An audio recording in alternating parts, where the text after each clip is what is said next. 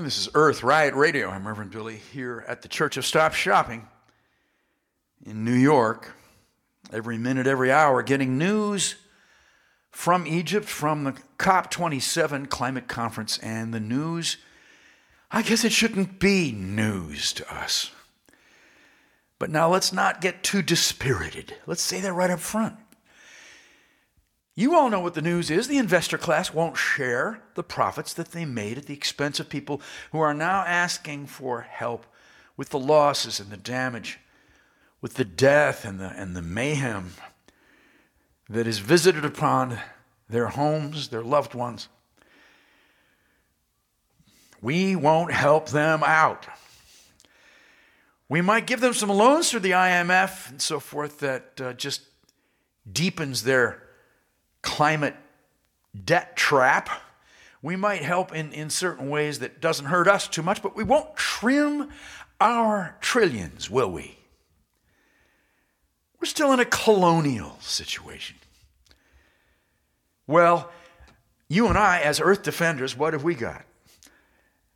We have ways that we have been expressing, we have ways that we have been creating our activism, our direct action sometimes puts us in jail briefly. Not so much the eight years that Jessica Reznicek in Iowa, taking an acetylene torch to, to that pipeline, not many of us have gone that far. Maybe we all have to now. Whatever we do, it will be different. It will be different. Times are changing now. Let's have a half an hour dedicated to that change. Let's not be afraid. Let's do it.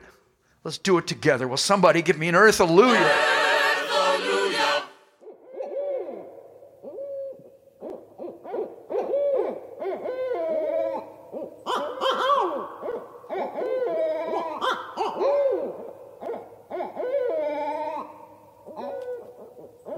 Since industrialization began, developed countries have been responsible for the vast majority of the world's carbon emissions, and they've got rich in the process.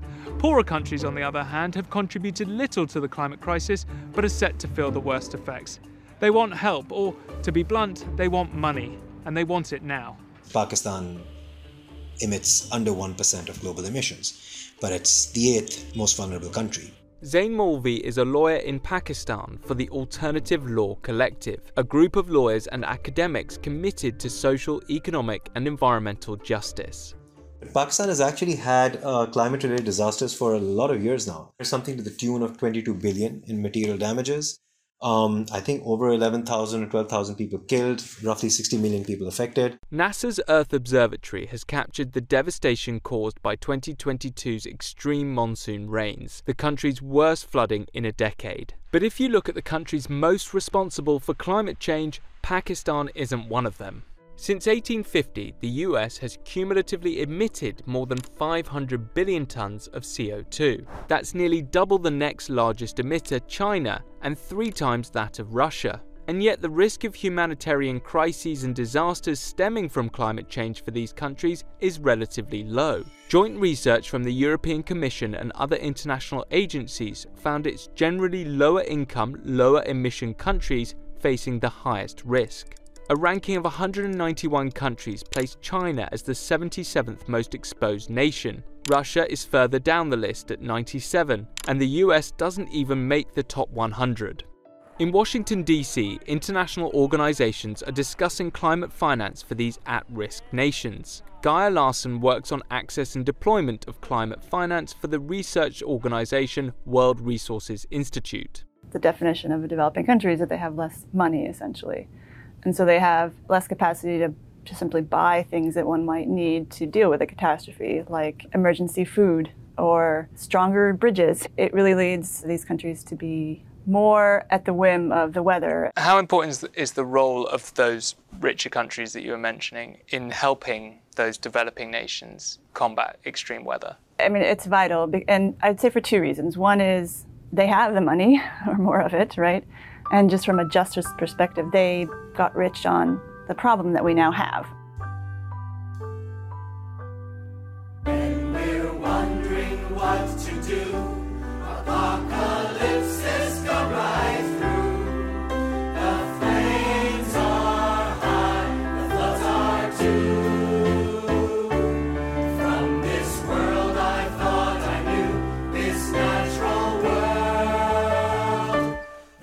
watch me, you.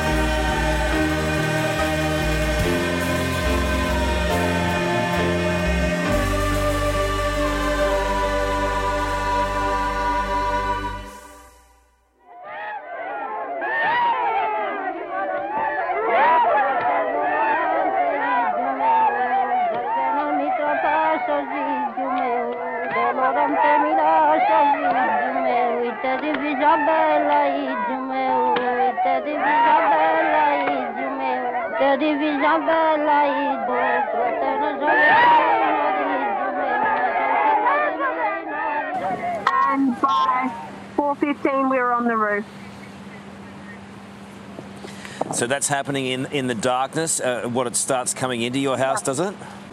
Yeah, yeah, it was dark. Um, we just yeah grabbed shoes and whatever flotation devices we could find and popped the kids on the roof and uh, called for help. And we've been sitting waiting ever since. I haven't even. It looks like you're in.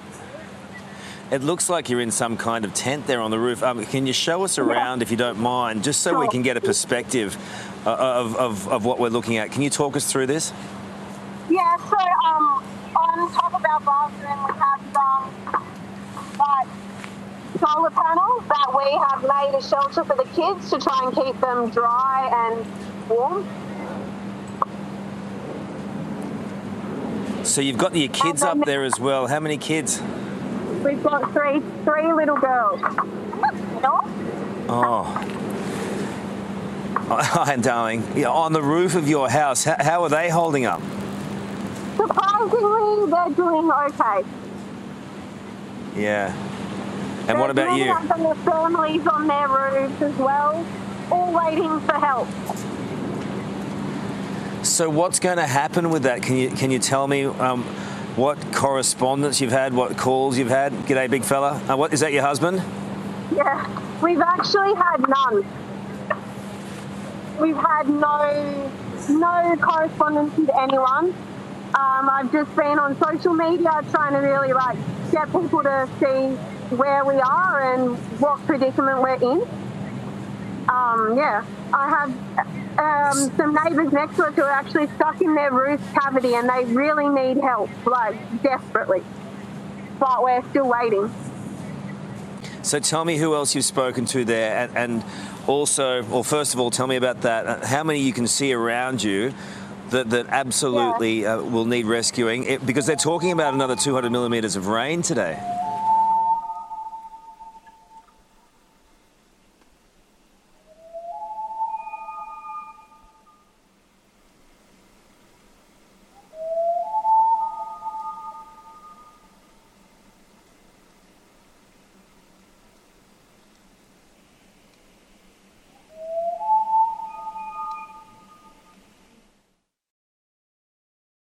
It is a hugely young, young and younger population coming. They will usher us into the future. Right. What does it look like today to involve them, to engage them in real and meaningful ways? I think we've done a lot of talking mm. about youth engagement. We even bring them in, and I had an opportunity of meeting the AFR 100 youth ambassadors, some of the brightest young people I have ever had the privilege of meeting. Amazing. They're focused, Yeah. they're ambitious, they're innovative. They have ideas that we are not even ready for. Wow. They are operating at a level of consciousness we haven't seen before. We have got to bring them in and allow for real, meaningful engagement. And that means it will cost us hmm. to engage them because it's time, it's their energies, it's their talent, it's their um, time, and they need to get in and be, bring those energies into the movement. It is exactly what our movement needs. If we don't engage them now, then we cannot possibly meet the 2030 target. So I'm excited about the possibility, which is really beautifully represented by these five youth ambassadors. We need 25 and 50 of them, perhaps one or more from each continent, so that we can accelerate, we can be challenged by them mm. in ways that we hadn't expected. They said to us, which is the first time I've had young people say, mm. we have agency. Don't misunderstand youth to mean lack of agency. We have agency. Let us employ our agency. Wow. That's the great opportunity. And do you think that there is support behind them? That it's it's that the our older generation are support. I mean, it's it's good to talk, like you said, but we need to be rally behind them if we're going to make this change and leave them with a sustainable well, I planet. think we have the capacity. Yeah. We just have to translate that capacity to the will and to real engagement. My personal commitment Mm. to them was that I will engage the Global Restoration Council and create a forum that brings them in, that allows them to monitor what's going on in their countries, and in that way also coach and mentor them to learn what it means to engage in the climate change uh, process. Right. At COP, when we go to COP, it is an extremely complex process to navigate, but we need to begin getting them into the into the rhythm of Right. how to navigate those international conferences, how to navigate national processes, how to really be part of those processes today, because these processes are theirs to deliver. Hello, welcome to News from the Natural World. I'm Savitri D. In Northern California, the Yak Titu Titu Yak Tilhini, also known as the Northern Chumash, have requested the return of their coastal homelands, currently occupied by the Diablo nuclear power plant. The tribe sent a letter last month to California Governor Gavin Newsom requesting the return of the Diablo Canyon lands, which are ecologically robust in spite of the highly controversial power plant. In 2016, California energy giant PG&E announced that it planned to decommission the plant by 2025. The decommissioning process has since stalled out. Religious Americans overwhelmingly believe they have a duty to protect the earth, according to a new poll from the Pew Research Center, with 80% saying God entrusted them with that responsibility. The survey also found that 42% prayed for the environment in the past year. But that sense of duty doesn't necessarily mean they're clamoring to take on climate change. Less than half of highly religious people considered the overheating planet a very or extremely serious problem, though two thirds said it was at least somewhat serious. In comparison, almost three quarters of people with low religious commitment said climate change was a very serious problem. In an effort to restore habitat for endangered salmon, the U.S. Federal Energy Regulatory Commission, or FERC, gave final approval this week to decommission four dams straddling the California Oregon border, the largest dam removal undertaking in U.S. history. Dam removal is expected to improve the health of the Klamath River, the route that Chinook salmon and endangered coho salmon take from the Pacific Ocean to their upstream spawning grounds, from where the young fish return to the sea.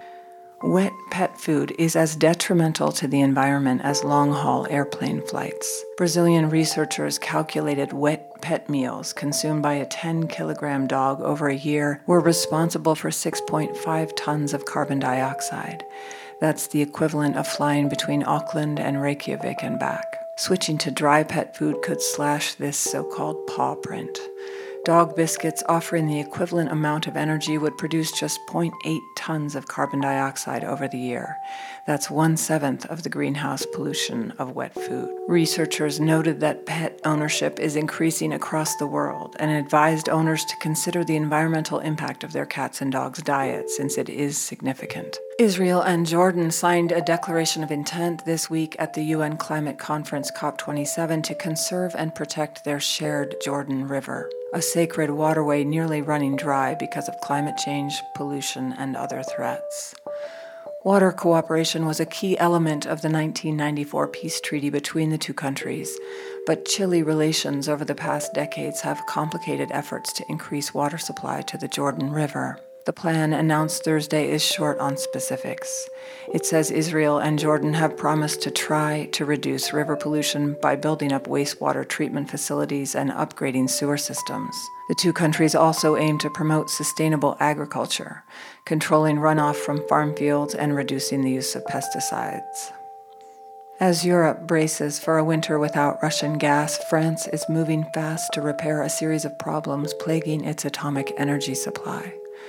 A record 26 of its 56 reactors are offline for maintenance or repairs after the worrisome discovery of cracks and corrosion in some pipes used to cool reactor cores. The crisis is upending the role that France has long played as Europe's biggest producer of nuclear energy, raising questions about how much its nuclear power arsenal will be able to help bridge the continent's looming winter energy crunch. Human sperm counts are declining everywhere, not only in North America, Europe, Australia, and New Zealand, which was shown previously, but also in South America, Asia, and Africa. This new analysis found that sperm count globally dropped by more than 50% between 1973 and 2018, and that the decline is accelerating. Since 1972, sperm count has dropped by about 1% each year. Since 2000, the annual decrease has been, on average, more than 2.6%. The findings raise concern that an increasing number of people will need assistance to reproduce, as well as concerns about the overall health of human society, since low sperm count is linked to higher rates of some diseases. And while scientists are still trying to tease out the reasons for the drop, Chemical exposures, especially to pesticides, are a likely factor, and it's thought that climate change may even play a role. A University of Maryland researcher and colleagues found that the fungus Metarhizium robertsii removes mercury from the soil around plant roots and from fresh and salt water. The researchers also genetically engineered the fungus to amplify its mercury detoxifying effects. Mercury pollution of soil and water is a worldwide threat to public health. This new work suggests Metarhizium could provide an inexpensive and efficient way to protect crops grown in polluted areas and remediate mercury laden waterways. A team of researchers has found evidence of a large extragalactic assembly hiding behind one part of the Milky Way galaxy. Space scientists have known for some time there is one part of the night sky that is mostly obscured from view due to a bulge in the galaxy. Known as the zone of avoidance, it makes up approximately 10% of the dark sky. The new survey uses infrared emissions rather than visible light. Such emissions are able to pass through the gas, dust, and light from the stars in the bulge and onto instruments set up here on Earth. In studying the infrared imagery, the researchers found that they were able to identify several galaxies that exist far beyond the Milky Way. And because of their numbers, the researchers believe that together they make up what they describe as a massive extragalactic structure, estimating that there might be as many as 58 galaxies in the structure.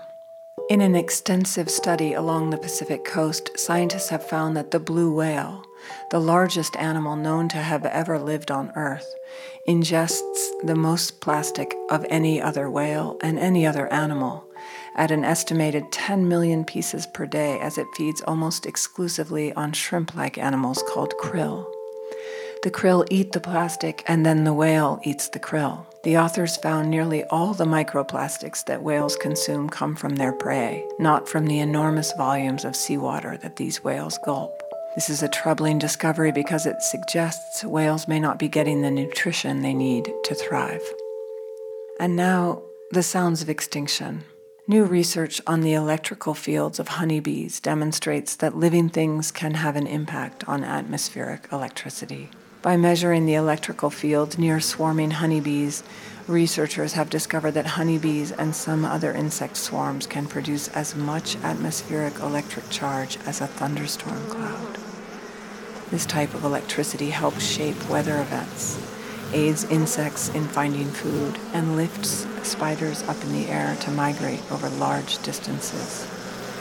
And here, the electricity of swarming honeybees.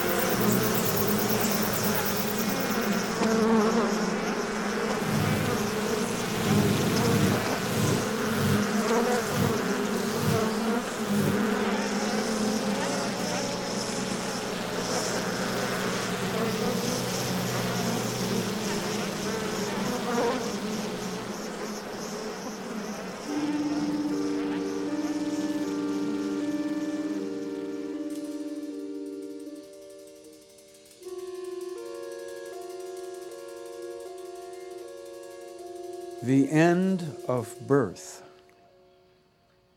I'd like to start out with a quotation from Michael Soule and Bruce Wilcox. Death is one thing, an end to birth is something else.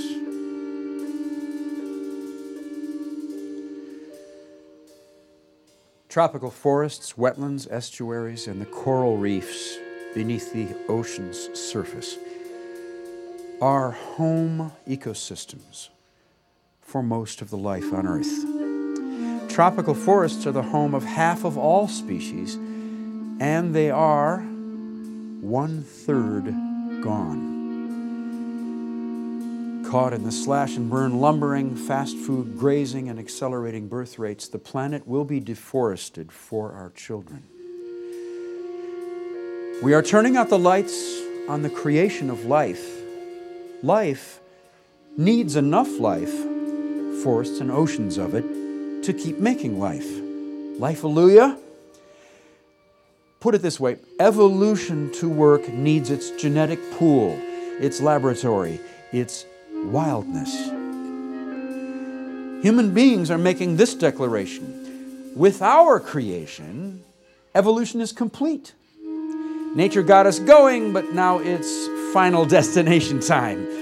Push that throttle on to greatness.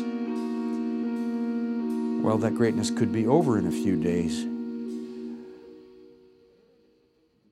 In the early 90s, Mr. Ed Bass from a Texas oil family financed an experiment in which miniatures of some of Earth's ecosystems were sequestered with a group of scientists inside a glass bubble called Biosphere 2.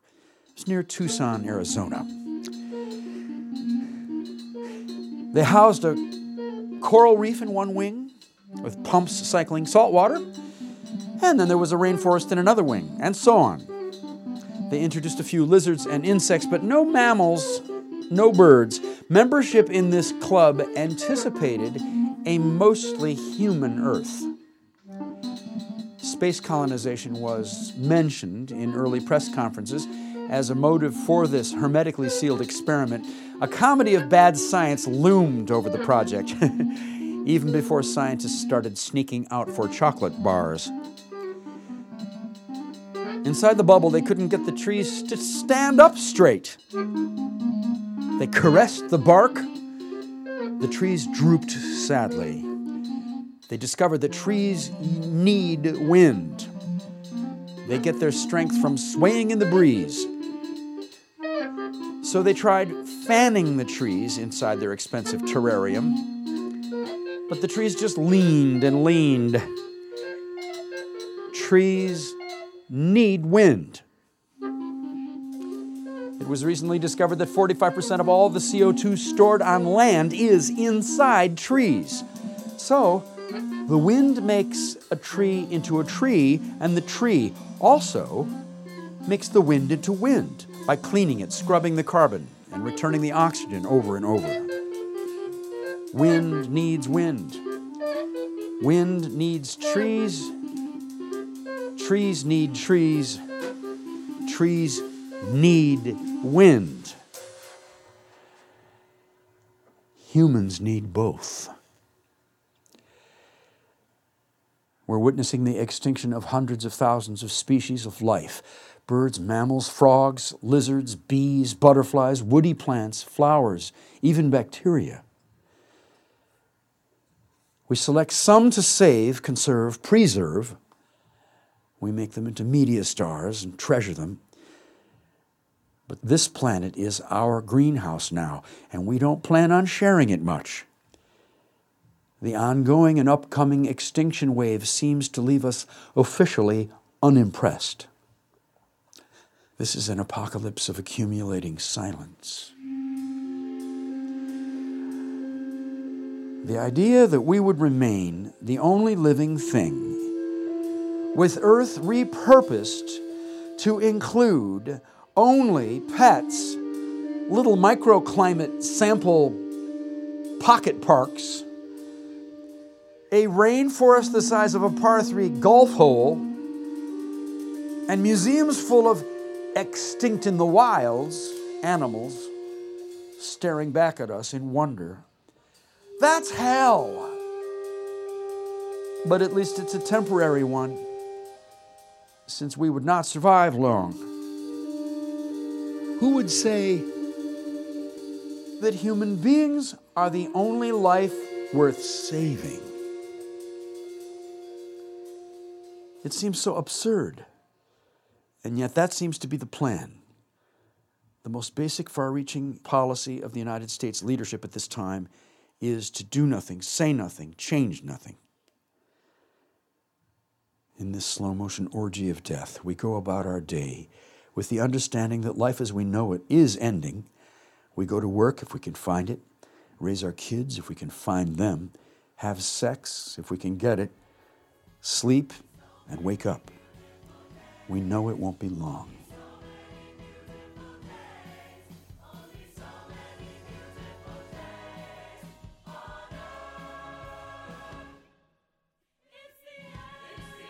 And back again for some goodbyes and thank yous.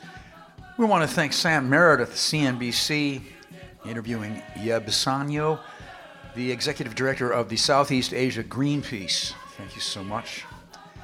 Wanjira Mathai, thank you for talking about the young people at COP27. The television show from South Lismore didn't get the names, but what an extraordinary situation. That mother with her three daughters and husband up on the roof of a house surrounded by water as far as the eye can see. The Fiery Eagles of Justice and the Stop Shopping Choir lent us their music for this Earth Riot show. We want to thank you and Savitri D, the reporter and the voice of the news from the natural world. This is Reverend Billy for Earth Riot Radio. Earth Alleluia.